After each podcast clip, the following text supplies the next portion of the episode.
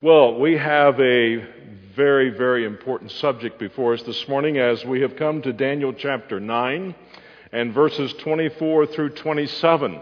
Normally, we take a chapter a day or a chapter each Sunday morning, and so uh, we're only taking four verses, and that's one of the reasons is because this is so important that we understand Daniel's 70 weeks that he received from the angel Gabriel. And we want to take our time, make sure we understand. This is one of the great prophecies of Scripture. If you are here this morning and you doubt the authenticity of the Bible, uh, you may be struggling like many of us did when we were considering the things of the Lord. Is the Bible really true? Can, how do we know they got it right? Uh, this is one of those passages you will want to put deep in your heart it was one of the two or three main passages uh, at the age of 27 that God used to convince me, a skeptic, that the Bible really was true and all that it said. There were no mistakes. There, were, there was no other sacred book like this one. And it is true to this very day. There is no other book in human history that can predict things with accuracy. In fact, they can't predict at all. This is just a phenomenal passage of the Word of God. Let's pray. Father, we are excited about looking at this passage. This is one of my favorites, and I'm sure the favorite of many. Lord, how you could, as only God could, 500 years before it ever began in the fulfillment, Lord, of so many weeks of this 70 weeks and Lord, we're going to see it from Scripture this morning right to the very day as it has been proven time and time again by scholars. We thank you, Lord, for the incredibleness of your word, that we who are just normal understanders of the word of God, we can, we can see this and we can rejoice in it. But we need your guidance, Lord. This is not easy material. And may we go forth today, Lord, rejoicing in the security that we have with you. And we ask this in the name of our Lord and Savior, Jesus Christ. For his name's sake, amen. In recent weeks, those of you who have been with us as we've been studying the book of Daniel, you will have noticed in Daniel chapter 7 and chapter 8, uh, Daniel has at times been in great distress because as he sees these visions and he sees the dreams and he hears the message from Gabriel, he is just awed by the fact is of the tremendous, or horrendous misfortune that lies ahead for the nation of Israel. It's going to be a time of utter destruction and desolation to the nation of Israel. For more than 3,500 years, these prophecies basically have been known, even going all the way back to the beginning of the nation of Israel. We find little seed plots. When we come to the prophet Daniel, now it just explodes upon Daniel. And he sees because of Israel's disobedience that God is going to bring a day still yet future to us in which there is just going to be utter destruction to the nation of Israel. We're going to read this morning from the prophet Zechariah that one, two thirds two thirds of the population of Israel. If that would happen today, there's approximately 15, 16 million Jewish people around the world. If that were to happen today, 10 million of those Jewish people would die within seven years. This is just an incredible prophecy. But the thing that we must always remember is this as God brings them through this desolation, there is a blessing at the end. And that is when Christ comes back and he will be their true Messiah here upon the earth and there will be a thousand years of his kingdom in which Christ will rule and reign, and Israel will be the light of the world as God had called her to be 3,500 years ago. So the big point this morning that I trust that we can just integrate and take home with us for our own practical life day by day is when victory is assured, when we know there is absolute guarantee of victory in the future, then the trials of the moment are purposeful. They're not painless, as you well know, but they're purposeful. You see, if you and I had no absolute security that our eternity is going to be with Jesus Christ because of our faith in Christ and Christ alone, the trials of our life would just not only be overwhelming, there would be no purpose to it. Why go through all of this and end up in hell? And what's the purpose to it? But when you and I understand our security is in Christ and Christ alone, we have a bright future. It's not a if, it's not a hypothesis, it is an absolute guarantee. It is a secure thing. Therefore, the trials of our life we see as purposeful because we know where we're going. And this is true of the nation of Israel. Even though there are some devastating days ahead for the nation of Israel, their future is bright and it is guaranteed. I want to begin this morning by taking you back to Daniel chapter 9 and the last four verses that we looked at last week. Daniel chapter 9, verses 20 through 23.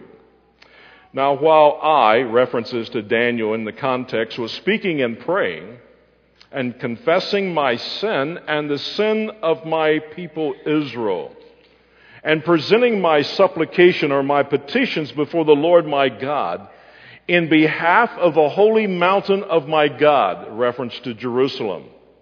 While I was still speaking in prayer, then the man Gabriel, an angel, whom I had seen in the vision previously, came to me in my extreme weariness about the time of the evening offering. Though there was no temple at this time where Daniel was, obviously because he was ministering in the Gentile courts. Yet we find here that he kept properly that time in which he always went to the Lord in prayer, and it was around the time of the evening offering.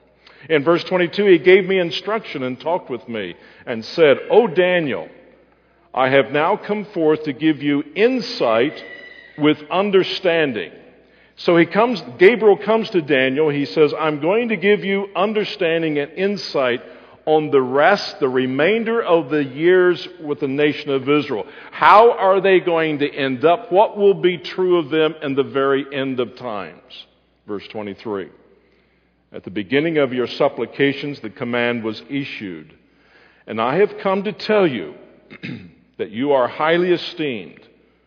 So give heed to the message, gain understanding of the vision. Now, may I just say to you boldly that no one in the world gets this information except from the Bible. This is where God has placed it. History is centered in the nation of Israel. History is not about Gentile nations, even though obviously they are involved in history. But if you want to say what is the center of the what is the central place of history? What does history revolve around? It is this little tiny nation, Israel, that God has bestowed his love upon as the apple of his eye and written on the palms of his hands.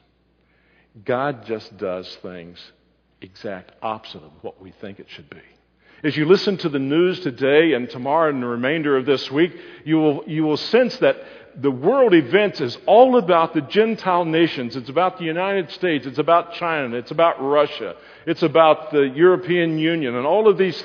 And obviously, they are entities but everything flows around the issue of Israel. If you understand Israel and God's perspective of Israel and Israel's future, you know world history.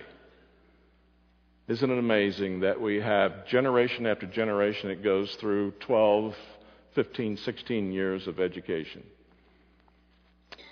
And we never hear one word about this. God does things so differently, so differently from mankind. Well, what did Daniel need to understand? Well, Daniel is, given this message, and so we find now in Daniel chapter 9 and verse 24. He says, From this point, and we're going to establish that point in just a moment, 70 years. We generally have a little trouble talking about 70 weeks. We, talk, we understand 70 years, but 70 weeks, we're going to learn that that's 490 years, and we'll explain that in just a moment. But let's just take it as Daniel was given uh, this information 70 weeks. Are these days? Are these weeks? Are these months? Are these years? Well, he says weeks. It's week of years. There's seven. Let's just take a look at this just for a moment so you'll understand it, okay? Look at it first. If I said to you a week of days, we'll just see that on the screen here. A week of days would be what? That's pretty easy, right? A week of days. We usually say there are seven days, that makes a what? A week. Well, Scripture just turns it around, and we could use it this way. A week of days would be seven days. Now, let's look at the next one then. In the next one, we find a week of years is seven years. Emphasis on the word week. A week, we know we associate seven. A week of days would be seven days. A week of years would be what? Ah, you're great students. You got seven years. Okay, let's look at the next one. Let's take a little bit further. Seven weeks of years would be what? If one week is seven years, then seven weeks would be what? 49. Wow, we're doing good here. Okay, let's, let's get a little more difficult here. 62 weeks. 62 weeks of years, that would be seven times what? 62. Or you can just look on the screen and get it right off, okay? 400 and what? 34 years. What if I had 70 weeks of years? Well, I skipped one, didn't I? 69. Okay, you're going to get 483. 70 weeks. Sorry, back there in the booth. Okay, 490 years. So, when Gabriel, the angel, says we're going to be talking about 70 weeks, how many years are we talking about? 490 years. If we can designate and be assured historically of the beginning date, then we can mark off 490 years something is going to take place for the nation of Israel that has never before happened to any nation. Well, I know you're interested in getting there, so let's go back to this verse 24. 70 weeks have been decreed that means it's been determined by God and only by God for your people. So, Daniel, I want you to understand, carefully observe this. 70 weeks, 490 years have been decreed for your people, Israel, and your holy city, Jerusalem. And the purpose of the 70 weeks are six things. Here they are. Number one is to finish the transgression. After 490 years, Israel will come to an end of the rebellion against God. Israel as a nation will have a new heart. Israel will not be like the Israel today, which is in total rebellion to God and all the things about God. They basically like every other nation in the world. Is the fact is that they believe by their military might and by their intelligence they can survive. Well, God says at the end of these 490 years, there will be an end to the transgressions. They will be converted. They will look to God and they will see their sin. Secondly, the purpose of these 490 years is to make an end of sin. After 490 years, Israel be, will have an end to their daily sins. Number three, to make an atonement for iniquity after 490 years, Israel's sins will no longer be seen.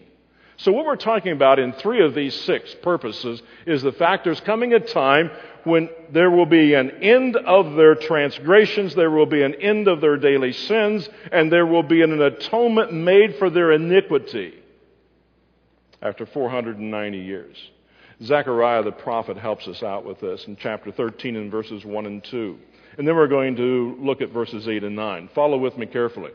In that day, in that day, a fountain. Now we're talking about when's this atonement? When's this covering going to be made for this? When will this nation, Israel, be born again in that term, as we are individually? In that day, a fountain will be opened for the house of David and for the inhabitants of Jerusalem for sin and for impurity. It will come about in that day, declares the Lord of hosts, that I will cut off the names of the idols from the land, and there will no longer, they will no longer be remembered.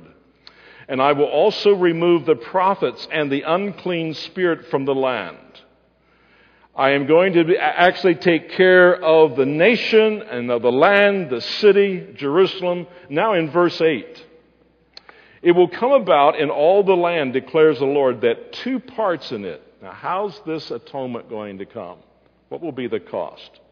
An atonement means a covering for sins. What will be the cost to God? Well, we read this morning in Isaiah 53. The death and crucifixion of Christ was not just for you and me, but it was also for the purpose of Israel. You and I simply are benefactors of that death. That you and I personally could have our sins forgiven as nation as the nation Israel will in the future. Now, verse 8. It will come about in all the land declares the Lord that two parts in it will be cut off and perish, but the third will be left in it. That's just language that says that in that day, and we'll look at it in just a second, in that day, two thirds of the population of Israel living in the land will be cut off. They will die. We look at Hitler's Holocaust in World War II and say that was six million Jews. Now there will be more than 10 million Jews. There's another Holocaust coming that Israel does not see, and neither does the world see. But you and I see it because we look at the Word of God. That two parts of it will be cut off and perish, but the third, the third will be left a third of the population will be left and be rebirthed and go into the millennial kingdom. Verse 9, and I will bring the third part through the fire, through the testing, refine them as silver is refined, and test them as gold is tested. They will call on my name, and I, you see the conversion here. They, this third will call on my name, and I will answer them, and I will say, They are my people, and they will say, The Lord is my God. Now look what this verse says. That's not what Israel does. That's what God does on behalf of Israel. He sovereignly changes their hearts. Look at the verse. You can't get anything out of it. It's not that Israel comes to the end of their days and says, you know, you, God's been so gracious to us for over 3,500 years. I think I'll just give my heart to the Lord. That's not going to happen. It is God's divine intervention into a nation. And a nation is comprised, obviously, of people. And the third that is left at the end of the tribulation hour, the seven years of tribulation, those third, God will sovereignly change their lives. Is that what the text says? Obviously. And that's the same sovereign God that changes your life.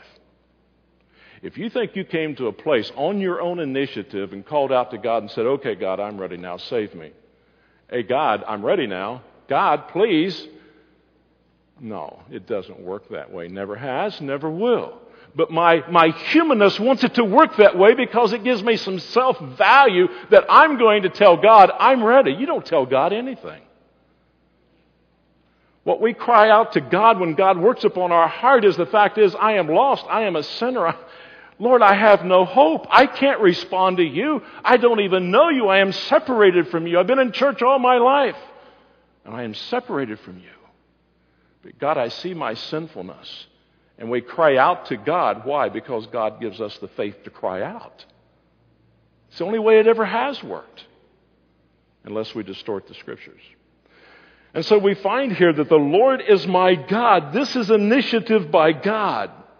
Now notice back in Daniel 9:24 again. There's been three purposes already for the 490 years to finish the transgression, to make an end of sin, to make an atonement for the iniquity of Israel. Now here's the fourth one. To bring in everlasting righteousness. God decrees 490 years. At the conclusion of that, the nation will be reborn. A third of the Jewish people will come to Jesus Christ as their Lord and Savior, their Messiah. And then he says, There will come a time of everlasting righteousness. Israel's security is guaranteed. We are just as sure that Israel one day will be the light of the world, they will be the head of all nations, just as certain as you and I are going to heaven today because God has birthed us in righteousness. To bring in everlasting righteousness. Number five, to seal up vision and prophecy, meaning that it's no longer needed. And third, to anoint, to dedicate the most holy place or the most holy ground so that the millennial temple can be built and then worshiped. This is incredible. This is Daniel writing probably about 540 BC. This still lies in the future. Now you say, well, that's all great. That's, that's real nice. But what evidence is there that it is going to happen? Glad you asked. Daniel 9, verse 25. He gives us some markers. So you are to now. Gabriel says, So you, Daniel, are to know and you are to discern that from the issuing of a decree to restore and rebuild Jerusalem. Now, Daniel's in captivity, right? Back in his homeland, it's desolation. The temple has been destroyed. There's nothing left there. All the people have been taken into captivity. So what we're reading here is that so you are to know and discern that from the issuing of a decree to restore and rebuild Jerusalem, Jerusalem will be rebuilt. From that time of that decree to go back to your homeland and rebuild Jerusalem until the Messiah the Prince will be seven weeks and 62 weeks. Seven weeks is how many years?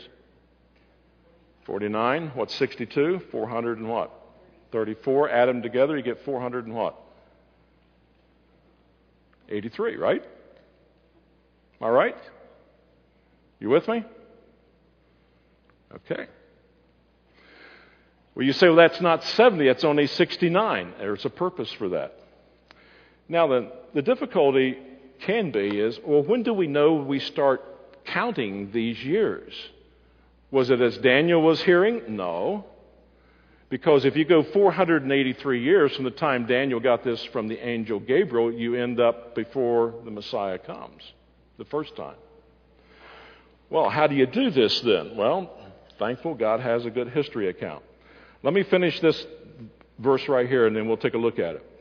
So he says there will be seven weeks and 62 weeks. Add them together, you get the 69 weeks, 483 years. It, referring to Jerusalem, will be built again with a plaza. What do you do at a plaza? You meet, you interact, you have social life. Now, for Israel during that day, would you do that inside a protective city or would you build your plaza outside unprotected? Well, if I'm going to have interaction with society, I'd rather do it in a protected space, wouldn't you? So we do know this that when this plaza, this open area is built, then Jerusalem's walls have to be completed because there would be safety for it. And God says this will be built again with plaza and a moat, a trench to defend the city, even in times of distress. If you read Nehemiah and Ezra, during those days, you'll realize the building of the walls, the building of the city was going on, but under troublesome what? Times. There was enemies all around them. So how do we figure out this starting time? Well, there are four decrees, decrees we know from Scripture, and we also know from history. Cyrus, a Gentile king, gives a decree that 50,000 can go back in 538 BC. Darius, because it's the Medo Persian Empire, so basically there were co kings or co emperors. Darius, he gives a decree in 519 BC. Artaxerxes is Grecian, and he gives one in 458, but he also gave a second one in 445 BC. You say, how do you choose that? Do you just randomly guess at this? No. Come with me to the book of Nehemiah, chapter 2. Because one of these decrees specifically has to talk about what Daniel 9:25 talks about. And so in chapter 2, verse 1, and it came about in the month of Nisan, in the 20th year of King Artaxerxes. Don't ever forget, when you read other proposed, suggested sacred writings, they never do this. God's always confirming His truth. Go check it out. He confirms His history, confirms His truth by Gentile dating as well as Jewish dating. He does both. It came about in the month of Nisan, which was Jewish, in the 20th year of King Artaxerxes. The wine was before him, and I took up the wine and gave it to the king. This is Nehemiah. He was a cupbearer, he was a cup taster. He was the one that tasted the wine, so if the king was going to be poisoned, he'd get poisoned first. Great job, as long as it lasted. The wine was before him, and I took up the wine and gave it to the king. Now I had been sat in his presence. So he comes in, he's the wine taster, so he gives the king his wine, knows that it's not poison because he's walking in with it, but he has this sad countenance. You think God has anything to do with this? So the king said to me, Why is your face sad, though you are not sick? For a cupbearer, that's good. This is nothing but sadness of heart. Then I was very much afraid. I said to the king, Let the king live forever. Why should my face not be sad? When the city, Jerusalem, the place of my father's tombs, lies desolate and its gates have been consumed by fire, then the king said to me, What would you request? I wonder if God has anything to do with this. So I prayed to the God of heaven, and I said to the king, If I please the king, and if your servant has found favor before you, send me to Judah, to the city of my father's tombs, that I may rebuild it. Let me go back to Jerusalem and, and head up a building project. Then the king said to me, the queen sitting beside him, how long will your journey be and when will you return? So it pleased the king to send me and give me a definite time. And I said to the king, If it please the king, let letters be given me for the governors of the provinces beyond the river, Euphrates, that they may allow me to pass through until I come to Judah. Give me safe passage. And that they may allow me to pass through until I come to Judah, and a letter to Asaph, the keeper of the king's forest, that he may give me timber to make beams for the gates of the fortress which is by the temple, for the wall of the city, and for the house to which I will go. It's kind of like, what else do you want, Nehemiah? I mean, you, you want a train ride too? I mean, he's asking for it all, right? And rightly so. And the king granted them to me, Jewish. I mean, captivity. Here is a sovereign God who rules over the hearts of kings. This is fantastic. And the king granted them to me because the good hand of my Lord was what? So he gives praise to God. Who rules over your supervisor tomorrow? Who rules over your home? Who rules over everything? Do you live life as if just when you go to church, you get this God thing?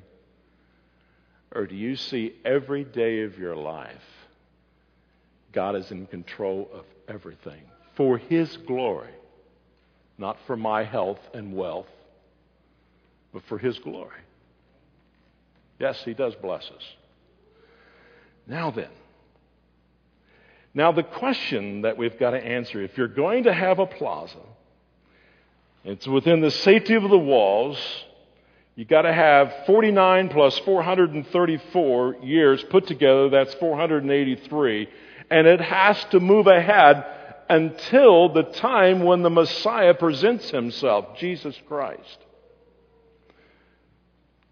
The only date that works is this 445 BC. It's the only date that works. It works really well. Let me show you how well it works.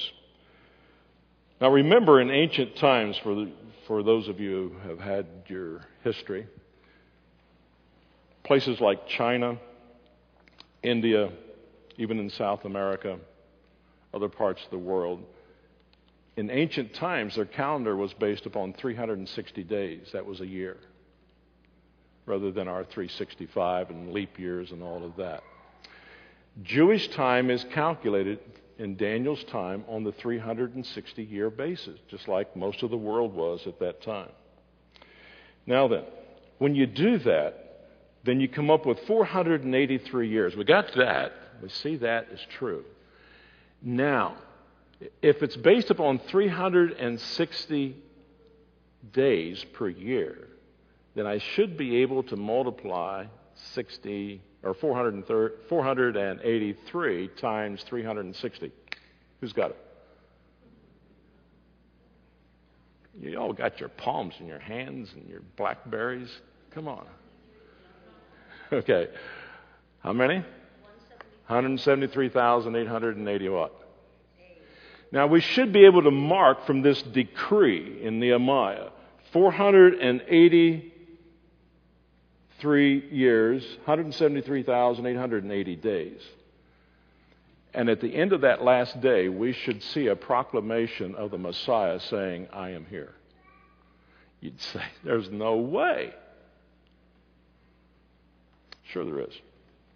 You'd say, Well, has anybody else besides you figured this out? Oh, yeah. This has been going on for over 200 years. There was a man by the name of Anderson, a Christian of the British Museum, who was one of the first to tackle this project. But nevertheless, here's some dates you may want to write down. Artaxerxes gave the decree on March the 14th, 445 BC. March the 14th, 445 BC. Now, if you get bored with the football game this afternoon, you can do your own project and just mark it out, okay? Now, if you go 173,880 days, that will end on April the 6th, 32 AD. April the 6th, 32 AD. Now, I put this in your notes there so you can, you can listen to me the rest of the way and go home and look at your notes, okay? But you can see the Gregorian calendar there with the Jewish calendar. You can do it both ways. And we're going to read in Zechariah now a prophecy about this. Zechariah chapter 9, verse 9. Rejoice greatly, O daughter of Zion. Shout in triumph, O daughter of Jerusalem. Behold, your king is coming to you. He is just. This is at least 450 years prior to Christ.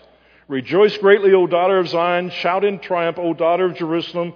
Behold, your king is coming to you. He is just, endowed with salvation, humble, and mounted on a donkey, even on a colt, the foal of a donkey. That's pretty precise, isn't it? Now, if this Messiah is to come on April the 6th, then he better be riding not on a white stallion, but he better be riding on a what? A foal of a donkey.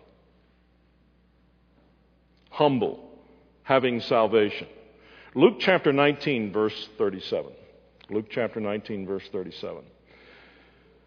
At the close of the Lord's ministry, we read in verse 37, recorded by Luke, as soon as he, reference to Christ, was approaching near the descent of the Mount of Olives, the whole crowd of the disciples began to praise God joyfully with a loud voice for all the miracles which they had seen, shouting, Blessed is the King who comes in the name of the Lord, peace in heaven, glory in the highest.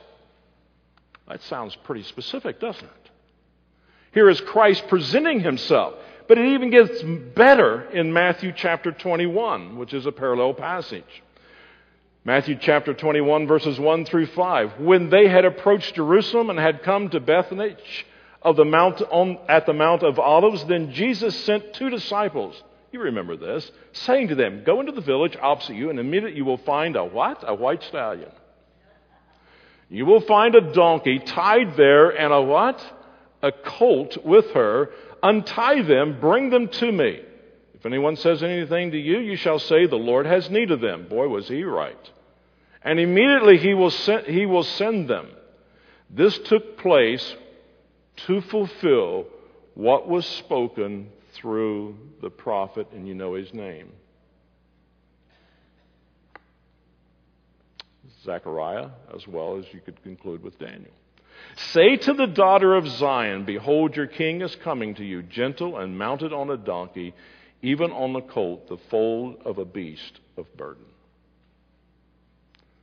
That's pretty precise. Can you imagine 2010 shoot off to 2510? and say on 2510, in the year 2510, on April the 6th, this is going to occur, and here are four or five specific things that you can tell if it's really true or not. What would you say if somebody told you at work that tomorrow? You would say, like I would say, you're nuts. There's nobody can do that.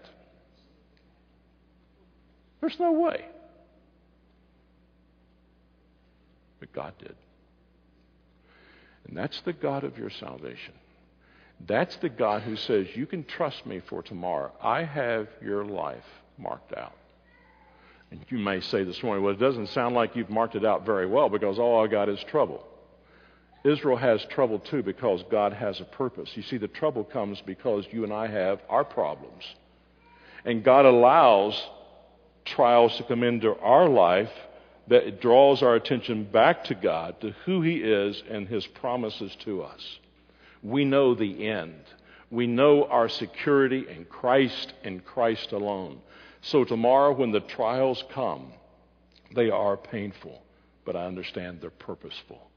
And I understand that it's not, we are headed for what? Victory. Remember the old statement we had, I've said this, use this illustration because I think it's a good illustration.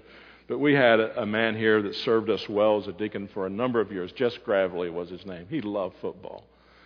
And for whatever reason, now it's been so long ago, I forget the reason, but he couldn't see the Super Bowl. And uh, so we kidded him a lot and say, Well, I'm going to tape it, or I can just call you up and tell you how it came out. No, no, I want the tape. Don't anybody tell me what the end of the score was. I don't want to know the results. I want to watch it. And so we kidded him for about a week. We just drove him nuts to say, hey, Jess, you know, uh, uh, just have your phone on you. We'll give you a call. We'll tell you how the game came out. No, don't do that. I want to watch the game. And sure enough, he missed the game. Somebody gave him a video at that particular time, a, VG, a VHS video, and he watched it. Now, I was not there, but another person watched it with him. And there were times, I mean, Jess could really get emotionally involved in these things. and he was oohing and ahhing, oh man, oh, I can't believe this. The other person was telling us he just he just sat there and what? It's not a problem. I know how it comes out. Wouldn't you like to live your life like that? Well, you can. You can, because we know the end is victorious. We know that when Christ comes, we shall go to be with him forever. That's not conditioned upon our good looks, thank God, nor our good works, thank God. It's based upon a sovereign God who is the God of our salvation. And so that's the surety of these things. Now, come with me back to Daniel 9:26. I want you to see a little word here in the English. It's very important. In verse 26, then after, make sure you underscore that. We generally pass over that. Then after, after the 62. Now he's already assumed we understand the first what? These are 62 weeks. The first what? Seven. Okay, so we understand it's 69 altogether. Okay? The seven weeks, the 49 years he talked about, and then the, four, the 483 total. Then after the 60, what happens after these 62 weeks are finished? The Messiah has presented himself to Israel. Israel rejects him. Now would we expect the 70th week to continue? No, it doesn't. How do we know it doesn't continue? Because the things that are to happen in the 70th week did not happen seven years after the presenting of the Messiah. But notice this carefully. Then, after 62 weeks, the Messiah will be cut off, obviously designating his death, a violent death. And having nothing, nothing was accomplished. The Messiah came, he offered the kingdom to Israel. I will repent. The kingdom is at hand. It is near. I will give to you. All you need to do, Israel, is repent. They can't. And God wanted them to see that. You can't without me. So they crucified him. And you know, without God's sovereign grace when he, came, when he comes back at the end of the tribulation hour, without God's divine intervention into the hearts and lives of the Jewish people and nation, you know what Israel would do with Christ again? The same thing that you and I would do with him if we were not saved. We would say what? Crucify him, crucify him. That's exactly what you and I would do. It is exactly what Israel would do. And that's the reason why God has to do it by grace. Then after the 62 weeks, the Messiah will be cut off and have nothing. Nothing was accomplished for the nation of Israel. And the people of the prince who is to come after the presentation of the Messiah in the first 483 years, who is to come will destroy the city and sanctuary. Who do we know historically that came after the crucifixion of Christ and destroyed Jerusalem again? Roman General Titus. And the people, the prince who is to come, will destroy the city and the sanctuary. This was because of Israel's rejection of Christ. God continued his discipline of the nation. Now, the next phrase, and it's, but grammatically, it's pretty clear here. In fact, it's emphatically clear here. It's a reference, and it should be, and his end will come with a flood. Even to the end, there will be a war. Desolations are determined. So this prince and one who comes like him, as the book of Revelation says, there will be an outpouring of God's wrath, even to the end. So what we should expect after the crucifixion of Christ and his ascension, what should we expect about the nation of Israel all the way up to the present hour? Blessings or curses? Curses. War upon war. Devastation upon devastation. Holocaust after Holocaust. Is that true historically? To this very hour. 1948, Israel becomes a nation. I believe that is significant, but it's not the rebirth of the nation, not spiritually. It's a political movement. And that's fine. God's using that. But it's not the spiritual rebirth. Israel today is still in hardness towards the Messiah and would reject him this very hour if he would show up. And so there will be an outpouring of God's wrath, and it has been for almost 2,000 years. Even to the end, there will be war and desolation. This is the reason why, when you and I listen to the news, bless their hearts anyway, they give it a good shot. We're, we're going to have peace in Jerusalem. I tell you, if you elect me, we're going to have peace in Jerusalem. And you look at the scripture and say, well, I understand your heart, but it's not going to what? The only one that can bring peace to Jerusalem is the Prince of what? Peace. And when does he come? At the end of the tribulation time. So we have one week left. We've concluded 69. We have this gap that you see in your notes there. There's one seven year period of time, one week left. And we're going to take a look at that. Come with me to verse 27. And he, a reference to the Antichrist, you would pick this up in Revelation as well as future chapters of Daniel 10 and 11. And he, the Antichrist, the beast of Revelation, will make a firm covenant, a promise with the many for one week. More than just Israel, but for the whole world. There is a man who is coming who will be so unique that all the world will fall in love with him. And he says, If you would just make me your world ruler, I will bring peace. And he does. For how long? Three and a half years. How do you know that?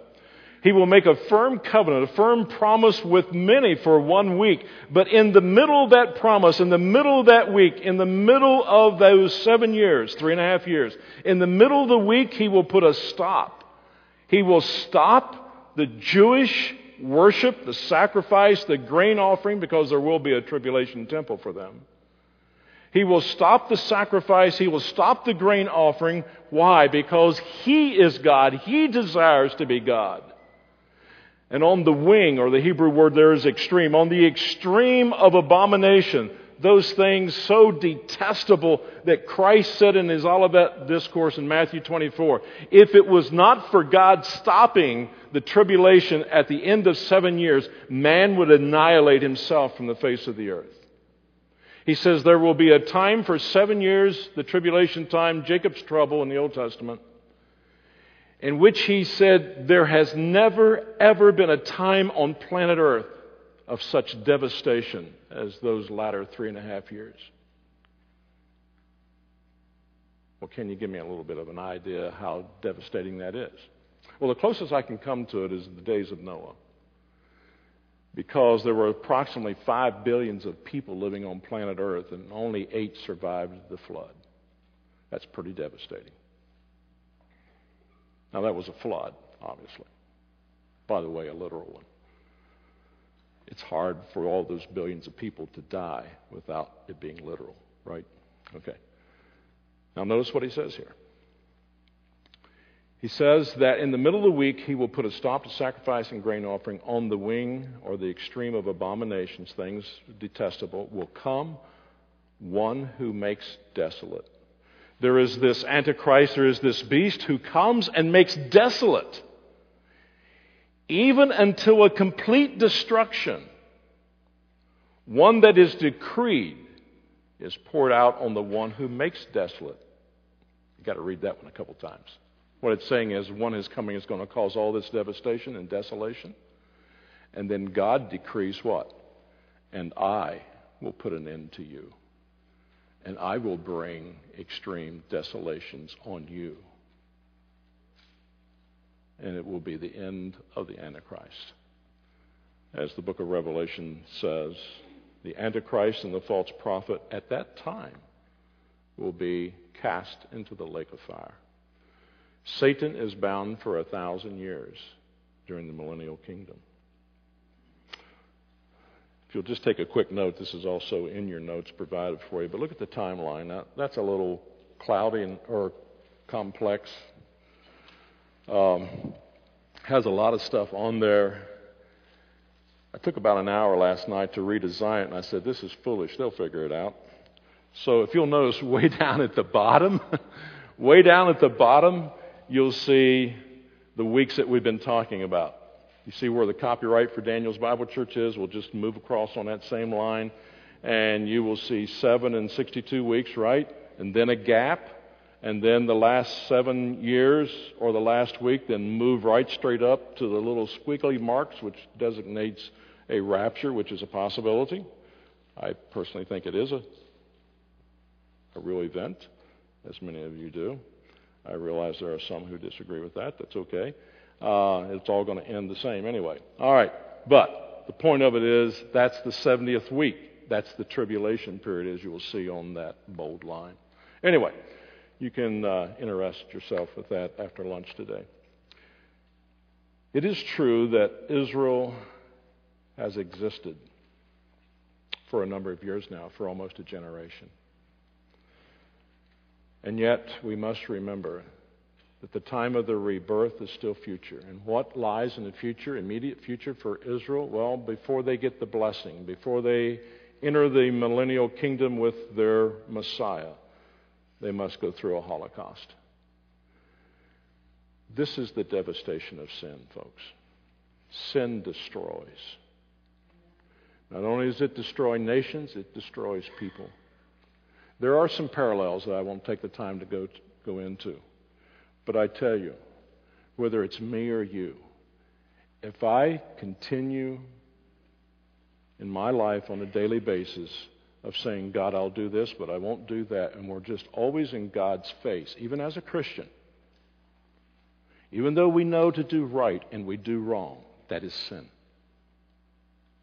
And God uses the same principles how could I expect, if I continue in the face of God saying, Well, now, God, I'll do this, but these little things over here you want me to do, I'm sorry, I'm just not going to do that. I don't feel like doing that. That's too hard. That's not fair. That's, and we just argue our life to death against God. You can expect tribulation in your life. Because God will keep the tribulation and the hardships coming until we repent. That's what we see with the nation of Israel. This is for born again people. Now, let me ask you maybe this morning you're here and you'd say, wow, I'm not a believer. I'm not a Christian. I've been to church, but I'm not a born. I'm, what's this born again stuff? Let me ask you, what is your personal relationship with Jesus Christ? Do you, per, do you personally absolutely have confidence and assurance that if you would die today, you would immediately be in the presence of God? You see, if you understand salvation is not of you and it's not of your works, then you can have that security. You can have that assurance. as many of you do this morning. It's not because of our goodness, it's not because of our righteousness, it's because of the righteousness of Christ. You see, what God gives us as salvation is not an okay on our righteous acts because our righteous acts are as filthy what? Isaiah 64 6. What God does, God gives us faith. God enables us to believe. He removes the blinders, and we'd say, you know, I think it's a really a bright idea that I stop and trust Christ as my Lord and Savior and ask Him to change my life. I tell you, this is, this is a secret, but I'll tell you the truth. You didn't come up with that. That's the power of Almighty God taking the blinders away. Remember the blind man in the gospel? I don't know how this happened, but now I what? I see. Because he unblinded himself? It's probably not a good English construction. It's because God what? Opened up his eyes and he says, Now I see. Spiritually, God, by faith and faith alone in Christ and Christ alone, I see. I can't believe I never saw this before. But I desire you. I desire you with all of my heart. And no one could stop you from receiving Christ today if it's of God. So let me ask you this morning are you willing, right where you sit, I'm not going to ask you to jump up. I'm not going to ask you to do anything. Are you at a place in your life where you say, I see? Folks, how could this Bible not be true? We're talking about things that have never been done before in the history of the world. And God's recorded it for us. Are you ready to place your faith in Him and Him alone? If so, as we pray, I would command you I will not invite you. I will command you. Because God commands you to repent. Now, you can reject that, but you're rejecting Almighty God. I would ask you, repent. Place your faith and trust. Let God have your life.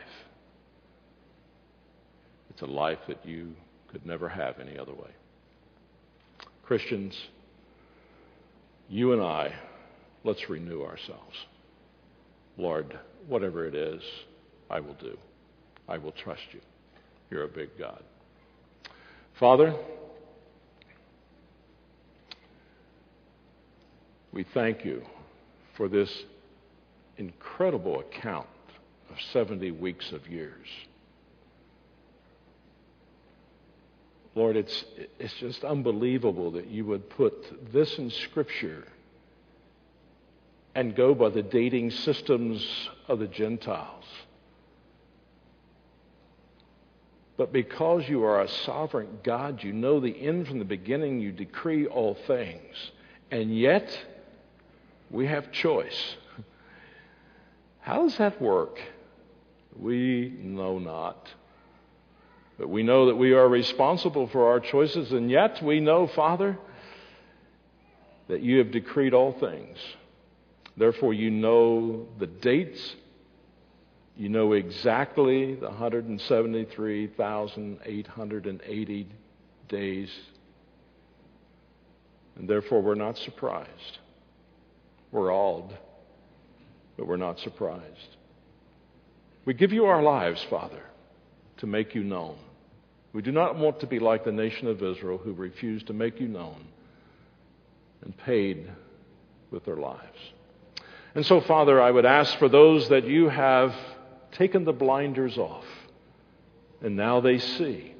And may they just humbly, right where they're seated, say, God, I do. I, I want you to change my life. I, I don't know what all that's like, but I know that I need it because I don't want to live like I'm living any longer. I, I give you my life. I want to become a child of yours. I want to come on your side. You're the God of the universe.